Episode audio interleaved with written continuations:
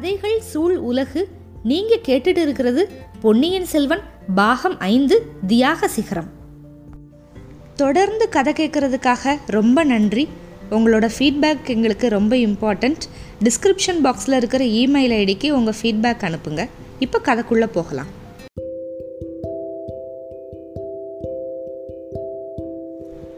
பொன்னியின் செல்வன் பாகம் ஐந்து அத்தியாயம் இருபது பறவை குஞ்சுகள். கொடும்பாளூர்லேருந்து வானதி வந்து பழையாறை நகருக்கு வந்த புதுசில் சோழ நாட்டோட நீர்வளம் வந்து அவளை அப்படியே ஆச்சரிய கடலில் அழுத்திருந்துச்சு கொடும்பாளூர் பக்கத்தில் நதியெல்லாம் எதுவும் கிடையாது. ஏரிகள் உண்டு. மழை பெய்கிற காலங்களில் வந்து ஏரிகளில் தண்ணீர் அப்படியே நிறைஞ்சு ததும்பிக்கிட்டு இருக்கும். அப்புறம் வெயில் காலத்தில் காஞ்சு போயிடும் இந்த மாதிரி ரெண்டு கரைகளையும் தொட்டுக்கிட்டு தண்ணீர் ததும்பி சுழிகளும் சுழல்களுமாக ஓடுற நதிகளோ வாய்க்கால்களோ கண்ணிகளோ அங்கே இல்லை. தாமரையும் செங்கழு நீரும் தழைத்து அப்படியே பூத்து கொழித்த தடாகங்களை வந்து வானதி பிறந்த ஊரில் பார்க்க முடியாது. இது எல்லாத்தையும் வானதி பார்த்து பார்த்து மெய்மறந்து உக்காந்துருப்பா வந்த புதுசில். குளத்து மீனுக்கு கொடப்பிடிச்ச தாமரை இலைகள் அதுக்கு மேலே முத்துகள் மாதிரி நீர்த்துளிகள் அங்கே இங்கேயும் ஓடி கழிக்கிறத பார்த்து சந்தோஷப்படுவா. கமல மலர்கள் அல்லிப்பூக்கள் இது எல்லாத்தையும் கருவண்டுகள் வந்து அப்படி சுற்றி சுற்றி வந்து ஆடி பாடுவதை கண்டு பரவசமாகிடுவா பொழுது போகிறதே தெரியாது. ஒரு சமயம் வானதியும் குந்தவையும் செம்பியன் மாதேவி கூப்பிட்டதுனால திருநல்லத்துக்கு போயிருந்தாங்க. வசந்த மாளிகையில் தங்கி இருந்தாங்க செம்பியன் மாதேவியும் குந்தவையும் அடிக்கடி சைவ சமய குறவர்களோட வரலாறுகளை பற்றி அவங்களோட பதிகங்களில் கணிஞ்சு சொற்ற பக்தி ரசத்தை பற்றி பேச ஆரம்பிச்சிருவாங்க. செம்பியன் மாதேவி மேற்கு எழுந்தருளிய தேவர் அவரோட அருமை கணவர் கண்டராதித்தரோட அவர் சேத்திர யாத்திரை போன வரலாறுகள் இது எல்லாத்தையும் சொல்ல ஆரம்பிச்சிருவாங்க. இதையெல்லாம் கேட்டுக்கிட்டு இருக்கிறதுல வானதிக்கு அவ்வளவா சிரத்தை இல்லை. அதை விட வசந்த மாளிகையை ஒட்டி இருக்கிற தோட்டங்களுக்கு போய் பறவைகளோட இனிய கீதங்களை கேட்கறதுல அதுக்கப்புறம் தடாகத்தில் பூத்து குலுங்கின தாமரை மலர்களை சுற்றி சுற்றி வந்துக்கிட்டு இருந்த கருநீல வண்டுகளோட இன்ப ரீங்காரத்தை கேட்கறதுல அவளுக்கு ஆர்வம் அதிகமாக இருந்துச்சு. இன்னும் மாளிகையோட ஒரு பக்கமாக போய்கிட்டு இருந்த நதி வெள்ளம். சுழி போட்டுக்கிட்டு ஓடுறதையும் அந்த சுழிகளில் வந்து அழகான செக்க சிவந்த கடம்ப மலர்கள் அப்படியே சுழண்டுக்கிட்டுக்கிறத பார்க்குறதுக்கு அவளுக்கு அவ்வளோ ஆர்வம். கொடும்பாளூர் பகுதிகளில் இந்த மாதிரி மனோரம்யமான காட்சிகளை பார்க்க முடியாதுல்ல? ஒரு நாள் மழவரையர் மகளாரும் இளைய பிராட்டி குந்தவையும் சுவாரஸ்யமாக ஏதோ பேசிக்கிட்டு இருந்தாங்க. வானதி பக்கத்தில் போனப்போ இளைய பிராட்டி என்ன சொல்லிட்டாங்கன்னா வானதி நீ தோட்டத்துக்கு போ கொஞ்சம் நேரத்தில் நானும் வர்றேன் அப்படின்னு. வானதி குதூகலத்தோட துள்ளி குதிச்சு ஓடுனா. தோட்டத்தில் கொஞ்ச நேரம் சுற்றி அலைஞ்சிட்டு தாமரை குளக்கரைக்கு போனான் குளக்கரையில் வந்து வானம் மறைச்சிக்கிட்டு வளர்ந்துருந்த மரங்கள் நிறைய இருந்துச்சு. அதில் நெடிது உயர்ந்து பல்கி பரவி தழைத்திருந்த ஒரு இலுப்ப மரம். இலுப்ப பூக்கள் அப்படியே உதிர்ந்து பூமி அடியோட மறைச்சிருந்துச்சு. அதோட நறுமணம் அப்படியே கம்முன்னு வீசி தோட்டம் முழுக்க பரவி இருந்துச்சு. அந்த மரத்தடியில் ஒரு பெரிய வேர் மேலே வானதி உட்காந்துக்கிட்டா அடிமரத்தில் சாஞ்சுக்கிட்டு மேலேயும் கீழேயும் நாலாபுரமும் பார்த்துக்கிட்டு இருந்தா. பறவை இனங்களோட இனிய கீதங்கள் அவளோட காதுகளில் வந்து அமுத வெள்ளமாக பாஞ்சுக்கிட்டு இருந்துச்சு. அவள் அந்த நாள் வரைக்கும் அனுபவிச்சே அறியாத ஒரு இன்ப உணர்ச்சி அவளோட இதயத்தில் வந்து வந்துக்கிட்டே இருந்துச்சு. அந்த உள்ள கழிப்பு அடிக்கடி பொங்கி ததும்பி அவ மேனியெல்லாம் பரவுச்சு. வாழ்க்கை இவ்வளவு ஆனந்தமயமாக இருக்கக்கூடும் அப்படின்னு அன்னைக்கு வரைக்கும் வானதி வந்து கனவுல கூட நினச்சதில்ல. அந்த மரத்தடியிலிருந்து பார்த்தா கொஞ்சம் தூரத்தில் ஆற்று வெள்ளம் தெரிஞ்சது. அவ்வப்போது நதி ஓட்டத்தில் இனிய காட்சிகளையும் அவள் மரங்களோட இடைவெளி வழியாக பார்த்துக்கிட்டு இருந்தா. ஒரு தடவை யாரோ ஒரு வாலிபன் ஆற்றுல நீந்திக்கிட்டு இருந்தது தெரிஞ்சது. செந்நிற நீர் பிரவாகத்தில் அவனோட புன்னுளிர் மேனி பாதி தண்ணியிலையும் பாதி மேலையும் ரொம்ப வனப்புமிக்க காட்சியாக அவளோட உள்ளத்தை அப்படியே கவர்ந்துச்சு. சீச்சி யாரோ இளம்பிள்ளை ஒருத்தனோட தோற்றத்தில் அப்படி நம்ம கவனம் போகிறது என்ன அசட்டுத்தனம்? நாணம் மடம் இந்த மாதிரி இயல்புகளை நம்ம உடன் பிறந்த செல்வங்களாக வச்சிருக்கிற வானதிக்கு வந்து அந்த எண்ணம் வந்து ரொம்ப கூச்சத்தை உண்டு பண்ணுச்சு. ஆனாலும் அவளோட உள்ள கட்டுப்பாடையும் மீறி கண்கள் வந்து மறுபடியும் ஒன்று ரெண்டு தடவை வந்து அந்த நதி பக்கமே போச்சு. வானதிக்கு இப்போ தாமலையே ஒரு கோபம். அங்கேருந்து எந்திரிச்சு போயிடலாம் அப்படின்னு நினச்சா. அப்போ இன்னொரு ஒரு நிகழ்ச்சி. என்னென்னா அவள் உட்காந்துருந்த இடத்துக்கு ரொம்ப பக்கத்தில் தலைக்கு மேலே பறவை குஞ்சுகளோட குரலை கேட்டு நிமிந்து பார்த்தா. அங்கே அவள் பார்த்த காட்சி வந்து அவளுக்கு ஏக காலத்தில் பரிதாபம் திகில் ரெண்டையுமே உண்டு பண்ணுச்சு. ஒரு மரக்கிளையில் அதாவது கவனை மாதிரி பிரிஞ்ச ஒரு இடத்துல பச்சை கூடு ஒன்று இருந்துச்சு. அதில் சில பறவை குஞ்சுகள் வந்து தலையை நீட்டிக்கிட்டு இருந்துச்சு. அந்த பறவை குஞ்சுகள் தான் க்ரீச் அப்படின்னு மெல்லிய குரலில் சத்தம் போட்டுச்சு. ஆனால் அந்த சத்தத்தில் பயம் அபாய அறிவிப்பு பரிதாபமான அடைக்கல விண்ணப்ப முறையீடு எல்லாமே கலந்துருந்துச்சு அந்த மாதிரி கலந்துருந்ததா வானதியோட காதுகளில் கேட்டுது. கூட்டுக்கு பக்கத்தில் மரக்கிளையில் ஒரு காட்டு பூனை ஏறிக்கிட்டு இருந்துச்சு. மெல்ல மெல்ல மெல்ல அது கூட்டு நெருங்கி வந்துக்கிட்டு இருக்கு. அதை பார்த்த வானதி உடனே ஐயோ ஐயோ ஐயோன்னு சத்தம் போட்டா. அடுத்த கணத்தில் என்ன? அப்படின்னு ஒரு குரல் கேட்டுச்சு. யாரோ வேகமாக ஓடி வர்ற காலடி சத்தம் கேட்டுச்சு. வானதி அந்த பக்கம் பார்த்தா கொஞ்ச நேரத்துக்கு முன்னால் நதி வெள்ளத்தில் நீந்திக்கிட்டு இருந்த வாலிபன் தான். அவன் தான் கரையேறி ஓடி வந்துக்கிட்டு இருந்தான். அந்த சமயத்தில் எங்கேருந்தோ ரெண்டு பெரிய பறவைகளும் வந்துருச்சு. கூட்டை சுற்றி அது எல்லாமே வந்து நின்று அப்படியே பறந்துக்கிட்டே வந்து கராபுரா கராபுரான்னு கத்திக்கிட்டே வட்டம் போட்டுச்சு. அதெல்லாம் அந்த குஞ்சுகளோட தாயும் தகப்பனுமா இருக்கணும். குஞ்சுகளை காப்பாத்துறதுக்காக அவசரமாக வந்திருக்கணும் அப்படின்னு வானதி புரிஞ்சுக்கிட்டா. ரெண்டுமே நீள மூக்கு இருக்கிற பறவைகள். மரங்கொத்தி பறவை அப்படின்னு சொல்கிறது இதுதான் போல. ஒரு பறவை கூட்டை சுற்றி அதிகமாக வட்டம் போட்டுச்சு. இன்னொன்று வந்து பூனையை நெருங்கி அதை மூக்கனால் கொத்தி தாக்குற பாவனையோட சத்தம் போட்டுச்சு. பூனையை அந்த பறவைனால எதுவுமே பண்ண முடியாது. பூனையோட வாயில் அகப்பட்டுச்சுன்னா மறுகணம் வயிற்றுக்குள்ளே போயிடணும் ஆனாலும் குஞ்சுகளை காப்பாத்துறதுக்காக அந்த பறவை அப்படி தீரத்தோட போராடுச்சு. தாயையும் தகப்பனையும் இளம் பிராயத்திலேயே இழந்துட்ட வானதிக்கு அந்த காட்சி வந்து ரொம்ப மனக்கசிவை உண்டு பண்ணுச்சு. பூனை கொஞ்ச நேரம் சும்மா இருந்துட்டு திடீர்னு முன்னங்கால் ஒன்றை கூட்டு பக்கம் நீட்டுச்சு. பறவை குஞ்சுகள் இருக்கிற கூட்டில் ஒரு முனையையும் தொட்டுருச்சு. வானதி இப்போ மறுபடியும் அலர்னா அதுக்குள்ளே அந்த வாலிபன் வந்து நெருங்கி வந்துட்டான். அவனை பக்கத்தில் பார்க்குறதுக்கு கூச்சமாக இருந்துச்சு பேசுகிறதுக்கு நாக்கு வரவே இல்லை. சமிக்கையினால் அந்த பட்சியோட கூட்டம் மட்டும் சுட்டி காமிச்சான் அது வரைக்கும் அந்த பொண்ணுக்கு தான் ஏதோ அபாயம் அப்படின்னு அந்த வாலிபன் வந்து நினச்சிக்கிட்டு இருந்தான். வானதி காமிச்ச இடத்த பார்த்துட்டு அதுக்கப்புறம் வானதியை பார்த்து சிரிச்சான். அவனோட பார்வையும் புன்னகையும் வானதியோட நெஞ்சத்தை அப்படியே நெகிழ வச்சுச்சு. பறவை குஞ்சுகளோட நிலமை கூட அந்த கணம் மறந்து போயிடுச்சு வாலிபன் உடனே அங்கேருந்து வேகமாக ஓடி மரக்கிளையில் பறவை கூடு இருந்த இடத்துக்கு கீழே நேராக போய் நின்றுக்கிட்டான் காட்டு பூனையை அதட்டுனான் அது கீழே குனிஞ்சு பார்த்து உருமிச்சு. பொல்லாத பூனையா இருக்கே? அப்படின்னு சொல்லிக்கிட்டே தரையிலிருந்து ஒரு கல்லை பொறுக்கி வேகமாக விட்டு எரிஞ்சான். கல் பூனை மேலே படாமல் அதுக்கு பக்கத்தில் இருக்கிற மரக்கிளையை தாக்குச்சு. பூனை உடனே தாவி வேற கிளையில் பாஞ்சு அங்கேருந்து இன்னொரு அடர்ந்த மரத்துக்கு போய் மறைஞ்சு போயிடுச்சு ஆனால் அதுக்குள்ளே இன்னொரு ஒரு விபரீதம் நடந்துருச்சு. பூனையோட ஒரு கால் வந்து பறவை கூட்டோட முனையை ப பிடிச்சி இழுத்துச்சுல அதனால் கொஞ்சம் ஆடி போயிருந்த கூடு அதுக்கப்புறம் வாலிபன் வந்து கல் எறிஞ்சால அது மரக்கிளையை தாக்குச்சுல அதோட வேகத்தில் வந்து அப்படியே நில குலைஞ்சிருச்சு. கொஞ்சம் கொஞ்சமாக அந்த கூடு வந்து அந்த கிளையோட கப்புலேருந்து அப்படியே நழுவுது. முழுசாக நழுவி விழுந்திருந்தா காட்டுப்பூனை வாயிலிருந்து தப்பிய குஞ்சுகள் வந்து தரையில் விழுந்து செத்துருக்கும். நல்ல வேளையாக கூட்டோட ஒரு முனை வந்து இன்னும் கிளைய கவ்விக்கிட்டு தான் இருந்துச்சு. கூடு அதுக்குள்ளே இருந்த குஞ்சுகளோட கீழே தொங்கி அப்படியே ஊசலாடுச்சு. குஞ்சுகளோட உயிருஞ்ச உயிருந்தான் அதுவும் ஊசலாடுது. வரங்கொத்தி பறவைகள் வந்து இதுக்கு முன்னாடி இருந்ததை விட பீதியோடு அலறிக்கிட்டு குஞ்சுகள் இருந்த கூட்டு அப்படியே சுற்றி சுற்றி வந்துச்சு. காற்று கொஞ்சம் வேகமாக அடித்தா போதும் கூடு தரையில் விழுந்துரும். அவ்வளோ உயரத்துலேருந்து விழுந்துச்சுன்னா குஞ்சுகள் பிழைக்கிறது வந்து துர்லபந்தான். வாலிபன் வந்து ஒரு கண நேரம் யோசித்தான் முதல்ல மரத்துக்கு மேலே தாவி ஏற போகிறானோ அப்படின்னு தோணுச்சு. அப்புறம் மனசை மாற்றிக்கிட்டான் மனதியை பார்த்து பெண்ணே கொஞ்சம் இங்கே வா. கூடு கீழே விழுந்துச்சுன்னா உன்னோட சேலை தலைப்பு நல்லா பிடிச்சிக்கோ. இதோ ஒரு நொடியில் திரும்பி வர்றேன் அப்படின்னு சொல்லிட்டு ஓடுனான். அவன் சொன்ன மாதிரியே ரொம்ப சொற்ப நேரத்தில் வந்துட்டான். ஆனால் இப்போ நடந்து வரல. யானை மேலே ஏறி வந்தான். வானதிக்கு வந்து அவன் என்ன செய்ய போகிறான் அப்படின்னு புரிஞ்சு போச்சு.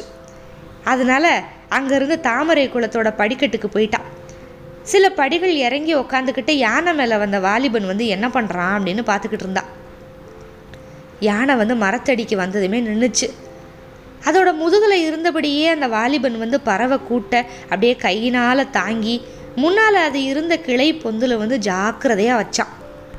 தாய் பறவையும் தகப்பன் பறவையும் இப்போதான் ரொம்ப அதிகமாக கூச்சல் போட்டுச்சு. ஆனால் அந்த கூச்சலில் இப்போ குதூகலத்து வனி தான் மேலிட்டு இருக்கிற மாதிரி தோணுச்சு. வாலிபன் அதுக்கப்புறம் திரும்பி சுற்றி சுற்றி பார்த்தான். பெண்ணே எங்கே போன? அப்படின்னு கூவுனான். வானதிக்கு ஒரே நாணம் மௌனமாக இருந்தா. வாலிபன் வந்து அப்புறம் யானை மேலேருந்து கீழே இறங்கினா திருப்பி சுற்றி சுற்றி பார்த்தான். வானதி மனசில் எதையோ நினச்சிக்கிட்டா. அந்த நினப்பு வந்து அவளுக்கு ஒரே வேடிக்கையை கொடுத்துச்சு. அவளை அறியாமல் சிரிப்பு வந்துச்சு. சத்தமாக கலகலன்னு சிரிச்சிட்டான் அதை கேட்டுட்டு இந்த வாலிபன் வந்து குளத்தோட படிக்கட்டுக்கு வந்தான் வானதியை பார்த்து பெண்ணே ஏன் சிரிக்கிற? நீ இவ்வளவு பலமாக சிரிக்கிற மாதிரி இப்போ என்ன நடந்துச்சு? அப்படின்னு சொன்னான் வாலிபனோட குரல் வந்து வானதி காதில் விழுந்ததுமே முன்னால் இருந்தது மாதிரி அவளோட நெஞ்சம் வந்து மறுபடியும் நெகிழ்ந்து அப்படியே பொங்குச்சு. கூச்சம் ரொம்ப அதிகமாயிருச்சு. அவனை ஏறிட்டு பார்க்க முடியல. அந்த பக்கமும் இந்த பக்கமும் பார்த்துக்கிட்டே இருந்தா. பெண்ணே ஏன் சிரிச்ச? சொல்ல மாட்டியா? அப்படின்னு கேட்டா வாலிபன். அப்புறம் வானதி வந்து மனசை திடப்படுத்திக்கிட்டு ஒன்றும் இல்லை நீ பெரிய வீரனாக இருக்கையே நினச்சி சிரித்தேன் பூனையோட சண்டை போடுறதுக்கு யானை மேலே ஏறியில் வந்த? அப்படின்னு கேட்டான் அதை கேட்டு அந்த வாலிபனும் சிரிச்சான். சிரிச்சிட்டு பெண்ணே அது பூனை தானா? நீ போட்ட கூக்குரலை கேட்டு நான் புலியோன்னு நினச்சி பயந்துட்டேன் அப்படின்னா. வானதிக்கு அதுக்குள்ளே துணிவு வந்துருச்சு. கூச்சமும் குறைஞ்சிருச்சு. ஆஹா அப்படியா? புலிக்கொடி பறக்கிற சோழ நாட்டில் புலியை பார்த்து எதுக்காக பயப்படணும்? ஏ நீ என்ன பாண்டிய நாடா அப்படின்னு கேட்டான். இதை கேட்டதுமே வாலிபனோட முகம் கொஞ்சம் அதிகமாகவே மலர்ச்சி ஆயிடுச்சு பெண்ணே நான் ஒன்றும் வேற நாடெல்லாம் இல்லை. இந்த சோழ நாட்டை சேர்ந்தவன் தான். யானை மேலே ஏறி நிறைய போர்க்களங்களுக்கும் போயிருக்கேன். நீ யாரு? எந்த ஊர் பெண்ணு நீ? இவ்வளோ பெரிய வாயாடியாக இருக்க? அப்படின்னா ஏ யானை பகா மரியாதையாக பேசு. நான் யாராக இருந்தால் உனக்கு என்ன? எதுக்காக அதை பற்றி கேட்குற அப்படின்னா வானதி. சரி சரி அப்படின்னா நான் கேட்கல பெரிய இடத்து பெண் போல போகிறேன் அப்படின்னு சொல்லிட்டு அந்த வாலிபன் வந்து படியேறி மேலே போனான். வானதிக்கு மறுபடியும் விளையாட்டு பரிகாசமும். அதே குரலில் யானைப்பகா யானைப்பகா என்னையும் உன்னோட யானை மேலே ஏற்றிக்கிட்டு போறியா? அப்படின்னா சரி ஏற்றிட்டு போகிறேன் எனக்கு என்ன கூலி தருவ? அப்படின்னு கேட்டான் வாலிபன். கூலியா? என் பெரிய பாட்டை சொல்லி உனக்கு கொடும்பாளூர் அரண்மனையில் உத்தியோகம் வாங்கி தரேன் இல்லைனா யானை படைக்கு சேனாதிபதியாக்க வைக்கிறேன் அப்படின்னா வானதி. ஓஹோ கொடும்பாளூர் இளவரசியா நீங்க? அப்படின்னா வாலிபன். இது வரைக்கும் அவனோட முகம் மலர்ந்து இருந்துச்சுல இப்போ முகம் அப்படியே சுருங்குச்சு. புன்னகை மறைஞ்சு போயிடுச்சு புருவங்கள் நெறிஞ்சது ஏன்? கொடும்பாளூர் இளவரசினா அவ்வளவு மட்டமா? ஓ யானை மேலே ஏறக்கூடாதா? அப்படின்னா வானதி. இல்லை இல்லை.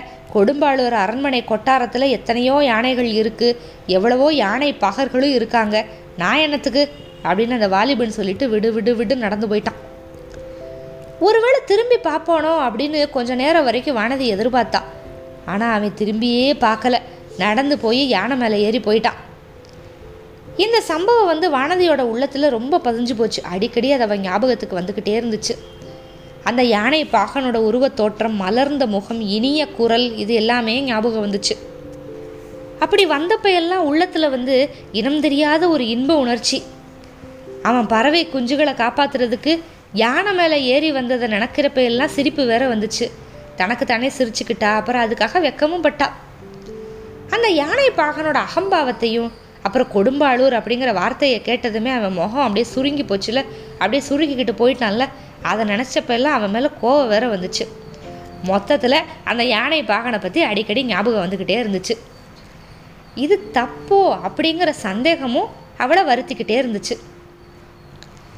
அப்போ திருநள்ளத்துக்கு தன்னோட அக்காவை பார்க்கறதுக்காக பொன்னியின் செல்வர் வரப்போகிறாரு அப்படின்னு அரண்மனையில் ஒரே பேச்சாக இருந்துச்சு. சோழ நாட்டோட கண்மணியாக இருந்த இளவரசரை பார்க்கணுங்கிற ஆவல் அரண்மனை பெண்கள் எல்லாருக்கும் இருந்தது மாதிரி வானதிக்கும் இருந்துச்சு. ஆனால் சந்தர்ப்பம் எளிதில் கிடைக்கல. இளவரசர் வந்துட்டாரு வந்துட்டாருன்னு சொன்னாங்களே தவிர அவர் அந்த புறத்துக்குள்ளே வரவே இல்லை. இயற்கையிலேயே சங்கோஜம் நிறந்த வானதி அதுக்கப்புறம் மற்ற தோழிகளை மாதிரி சந்தர்ப்பத்தை உண்டு பண்ணிக்கிட்டு போய் அவரை பார்க்க விரும்பலை. திருநள்ளத்தை விட்டு இளவரசர் புறப்பட்டார்ல அன்னைக்கு தான் அரண்மனை மேல் மாடத்தில் நின்று வானதி வந்து பொன்னியின் செல்வரை பார்த்தா. அவர் யானை மேலே ஏறி பிரயாணம் பண்ணிக்கிட்டு இருந்தார். வானதியாட தன்னோட கண்களை நம்ப முடியல அப்படின்னு சொன்னால் அது சம்பிரதாய வார்த்தையெல்லாம் இல்லை உண்மைதான். யானை பாகன் அப்படின்னு நினச்சி நம்ம கேலி பேசி சிரித்து அதிகாரம் பண்ண கூட துணிஞ்ச வாலிபன் தான் இந்த மாநிலமே போற்றும் இளவரசர் அருள்மொழிவர்மர் அப்படின்னு பார்த்தா வானதி அவளோட கண்களை எப்படி நம்ப முடியும்? அப்புறம் பக்கத்தில் இருந்த பெண்களை பல தடவை கேட்டுக்கிட்டு தான் அதை நிச்சயம் பண்ணிக்கிட்டா. இதனால அவளுக்கு அடைஞ்ச ம அவமானம் மனவேதனை இதெல்லாம் சொல்லி சாத்தியமில்லை. உலகமே ஆள பிறந்தவருக்கு கொடும்பாளூர் அரண்மனையோட யானை கொட்டார தலைவன் வேலை வாங்கி தர்றேன் அப்படின்னு சொன்னதை நினைக்கிறப்போ ஒரு பக்கம் சிரிப்பு வந்துச்சு. அதே சமயத்தில் கண்ணீரும் வந்துச்சு. மூடத்தனத்தை நினச்சி அப்படியே வருந்துனா. அவரோட முகம் அப்படியே சுருங்குச்சுல. அந்த காரணம் வந்து யானைப்பாகா அப்படின்னு நம்ம கூப்பிட்டோம்ல அதுதான் அப்படின்னு நம்பினான் நாணம் மடம் அச்சம் பயிர்ப்பு இந்த குணங்களில் எதுவுமே இல்லாத பெண் அப்படின்லாம் நம்மளை பற்றி அவர் நினச்சிருப்பாரு. இதை நினச்சப்ப வானதியோட மனசு அடைஞ்ச வேதனைக்கு அளவே இல்லை. ஆற்றுலையோ குளத்துலையோ விழுந்து உயிரை விட்டுறலாமா அப்படின்னு கூட சில சமயம் நினச்சா. இளைய பிராட்டி குந்தவை கிட்ட அவள் செஞ்ச குற்றத்தை சொல் சொல் சொல்லிடலாம் அப்படின்னு சொல்லிட்டு பல தடவை முயற்சி பண்ணான் ஆனால் துணிவு வரல. நான் எழலை. இளவரசரே குந்தவை தேவி கிட்ட சொல்லியிருந்தா நம்மக்கிட்ட நேரில் கேட்டிருப்பாங்க. குந்தவை தேவி கேட்கல அதனால் இளவரசர் போய் சொல்லலை அப்படின்னு முடிவு பண்ணிக்கிட்டா. எத்தனையோ மனவேதனைக்கு நடுவில் இந்த எண்ணம் கொஞ்சம் ஆறுதல் கொடுத்துச்சு. என்னைக்காவது ஒரு நாள் பொன்னியின் செல்வர்கிட்ட நேரில் மன்னிப்பு கேட்டுக்கிட்டதுக்கு அப்புறம் உயிரை விட்டுறலாம் அப்படின்னு நினச்சா. ஆனால் அதுக்கு தைரியம் வரவே இல்லை. பழைய அறைக்கு போனதுக்கப்புறம் இளவரசரை சந்திக்கிற சந்தர்ப்பம் வரலாம் அப்படின்னு எப்பெல்லாம் தோணுச்சோ அப்பெல்லாம் ஓடி ஒளிஞ்சுக்கிட்டா. இளவரசர் முன்னால் போகிறத விட உயிரை விட்டுறலாம். திருநள்ளத்தில் நடந்தது எதுவுமே தெரியாத இளைய பிராட்டியோ இளைய பிராட்டியோட தோழிகளோ இந்த பெண் என்ன இவ்வளவு கூச்சப்படுறா அப்படின்னு மட்டும்தான் ஆச்சரியப்பட்டாங்க. இதுவும் அந்த பயந்த சுபாவத்தோடு சேர்ந்தது அப்படின்னு நினச்சாங்க.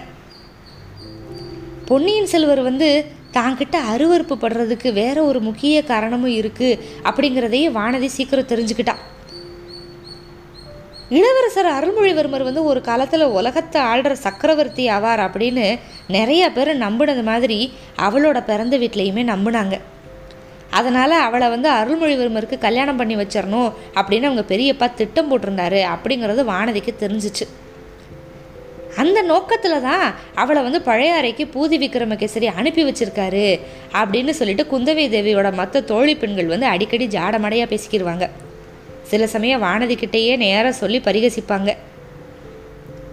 அதனால தான் நீ இளவரசர் முன்னாலேயே போக மாட்டேன்னு சொல்கிற எங்களுக்கு தெரியாத உன்னோட கள்ளத்தனம்? அப்படிம்பாங்க. இந்த வார்த்தைகள் எல்லாம் வானதியோட காதில் நாராசமாக விழுந்துச்சு. தான் கொடும்பாளூர் பெண் அப்படின்னு தெரிஞ்சதுமே யானை பாகனோட முகம் சுருங்குச்சு. அதுக்கு காரணம் இதுவாக இருக்கலாம்ல? இப்படியெல்லாம் வானதியோட இளம் உள்ளம் கொந்தளிச்சுக்கிட்டு இருந்த நிலமையில தான் பொன்னியின் செல்வர் வந்து ஈழத்து போருக்கு புறப்பட்டார். அன்னைக்கு வந்து அரண்மனையில் இருக்கிற எல்லா தோழி பெண்களும் வந்து கையில் மங்கள தீபங்களோட நின்று அவரை வாழ்த்தி அனுப்புறதுக்கு ஏற்பாடு பண்ணியிருந்தாங்க. இந்த சமயத்திலையும் வர முடியாது அப்படின்னு மறுக்க முடியல வானதினால. போருக்கு புறப்படுற இளவரசரை ஒரு தடவை பார்த்துடணும் அப்படிங்கிற ஆர்வம் வேறு. வாயை திறந்து பேசலைனா கூட முகபாவத்தை வச்சு நயன பாஷையில் அவர்கிட்ட மன்னிப்பு கேட்டுக்கலாம் அப்படிங்கிற சபலமும் இருந்துச்சு. ஆனால் அவன் நினச்சதுக்கு எல்லாம் மாறான சம்பவம் நடந்து போச்சு. இளவரசர் பக்கத்தில் வந்து அவளை ஏறிட்டு பார்த்ததுமே வானதி உணர்வு இழந்து தீபத்தையும் போட்டு தரையில் விழுந்து மயக்கம் போட்டா. இதுக்கப்புறம் நடந்தது எல்லாமே நமக்கு தெரியும்ல? ஓட்டு ஓடத்தில் மிதந்து போய்கிட்டு இருந்த வானதி திருநள்ளத்துக்கு பக்கத்தில் போனப்ப அவளோட மனசில் இந்த சம்பவங்கள் எல்லாமே அடுத்தடுத்து ஒன்றுக்கு பின்னு ஒன்றா வந்துட்டு போச்சு. பொன்னியின் செல்வருக்கு தான் மேலே அனுதாபம் இருக்குது அப்படிங்கிறத அவள் புரிஞ்சுக்கிட்டு இருந்தா. அதை அவர் இளைய பிராட்டி மூலமாகவோ நேர்லையோ சொல்லியிருக்காரு. ஆனால் அவரோட அன்பு வந்து பூரணம் அடையாத மாதிரி அவ்வப்போது தடை செஞ்ச ஒரு முட்டுக்கட்டை ஒன்று இருந்துச்சு. அது என்னன்னோ அவளுக்கு தெரிஞ்சிருந்துச்சு. இளவரசர் ஒரு காலத்தில் சக்கரவர்த்தி ஆகலாம் அப்படிங்கிற எண்ணத்துக்காக அவளை வந்து அவர் கழுத்தில் கட்டிட பார்க்குறாங்க அப்படின்னு இளவரசர் நம்பினது தான் அந்த முட்டுக்கட்டை. இந்த மாதிரி நம்புறதுக்கும் காரணம் இல்லாமலாம் போகலை. வானதியோட பெரியப்பா இதை பற்றி பல தடவை பேசியிருக்காரு.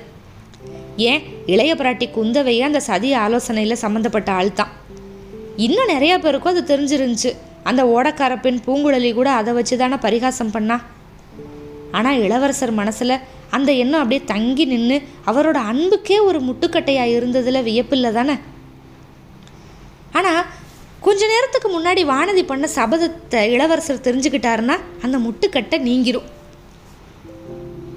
அது அவருக்கு தெரிய வருமா? நம்மளே அவர்கிட்ட சொல்லிட்டா என்ன? அடி அசட்டு வானதி உனக்கு தான் அவர் முன்னால் நின்னா வாய் அடைச்சி போயிருதே. அவரை யானை பாகன் அப்படின்னு நீ நினச்சப்ப இந்த திருநள்ளத்தில் சக்கர வட்டமாக பேசி அவர்கிட்ட வாயாடி பெண் அப்படிங்கிற பேரும் வாங்கினேன் அதுக்கப்புறம் அவரை முகம் எடுத்து பார்க்கவோ வாயை திறந்து பேசவோ உன்னால் முடியலையே. அனாத வானதி மறுபடியும் நீ இளவரசரை பார்க்கணும் அப்படின்னா அப்படி மோசம் போயிடாத. துணிச்சலோட மனசில் இருக்கிறத சொல்லிடு நீங்கள் சிங்காதனம் ஏறினாலும் நான் ஏற மாட்டேன் அப்படின்னு சபதம் பண்ணியிருக்கேன். நீங்கள் வெறும் யானை பாகனாகவே இருந்து என்னையும் உங்களோட யானை மேலே ஏற்றிக்கிட்டு ஒரு தடவை போனீங்கன்னா அதை சொர்க்க வாழ்வை காட்டிலும் நான் மேலானதாக நினப்பேன் அப்படின்னு தைரியமாக சொல்லிடு. எல்லாம் சரிதான். ஆனால் அந்த மாதிரி சொல்கிறதுக்கு சந்தர்ப்பம் கிடைக்குமா? இந்த வெள்ளம் என்னை எங்கே கொண்டு போய் சேர்க்க போகுது? கரையே சேராமல் முழுகி செத்து போயிடுவனா ஒரு நாள் அப்படி நடக்காது. அதோ கரை தெரியுதே. திருநிலத்து வசந்த மாளிகையோட மகுட கலசம் தெரியுது. ஆஹா இளவரசர் யானை மேலே ஏறி வந்து பறவை குஞ்சுகளை காப்பாத்தினதும் என்னோட இதமாக பேசினதும் நேற்று நடந்தது மாதிரியிலே இருக்கு. இது என்ன? அதோ ஒரு யானை வருது. அது மேலே ஒரு யானை பாகன். வெள்ளத்தோட வேகத்தை அந்த யானை எவ்வளவு அலட்சியமாக முண்டிக்கிட்டு குன்று நகர்ற மாதிரி நடர் நடந்து வருது. அதோ கரையேறிடுச்சு கரையோட மேற்கு நோக்கி வேற போகுது. யானை மேலே கம்பீரமாக உட்காந்துருக்கிறவன் யாராக இருக்கக்கூடும் ஒருவேளை. சீச்சி இதென்ன பைத்தியக்கார எண்ணம். இளவரசர் இங்கே எதுக்காக இப்படி தனியாக யானை மேலே வராரு? ஒரு தடவை யானை மேலே வந்த இளவரசரை யானை பாகன் அப்படின்னு நினச்சதுனால அப்புறம் எந்த யானை பாகனை பார்த்தாலும் இளவரசராக இருக்கலாம் அப்படின்னு சந்தேகம் படணுமா என்ன? என்ன அறிவினோம் சரி இவன் வெறும் யானை பாகனாகவே இருந்தாலும் நமக்கு உதவி செய்யக்கூடும்ல? என்ன இந்த ஓட்டுக்கூரை ஓடத்துலேருந்து இந்த பெரு வெள்ளத்துலேருந்து கரையேற்றி விடலாம்ல? நான் யார் அப்படின்னு சொன்னால் என்னை யானை மேலே ஏற்றிக்கிட்டு பொன்னியின் செல்வர்கிட்ட கூட்டிகிட்டு போவான்ல? இந்த எண்ணெய் வந்ததுமே வானதி வந்து சத்தம் போட்டா யானைப்பாகா யானைப்பாகா அப்படின்னு ரொம்ப சத்தம் போட்டு கூப்பிட்டா. அது அவன் காதில் விழலையோ அல்லது விழுந்தோ லட்சியம் பண்ணலையோ தெரியாது. யானை நிற்கவும் இல்லை யானை பகன் திரும்பி பார்க்கவும் இல்லை. யானையோட நட வேகமாயிக்கிட்டே இருந்துச்சு. ரொம்ப சீக்கிரத்தில் நதிக்கரையோட வளைவு அதில் திரும்பி யானையும் யானை பாகனும் மறைஞ்சு போயிட்டாங்க.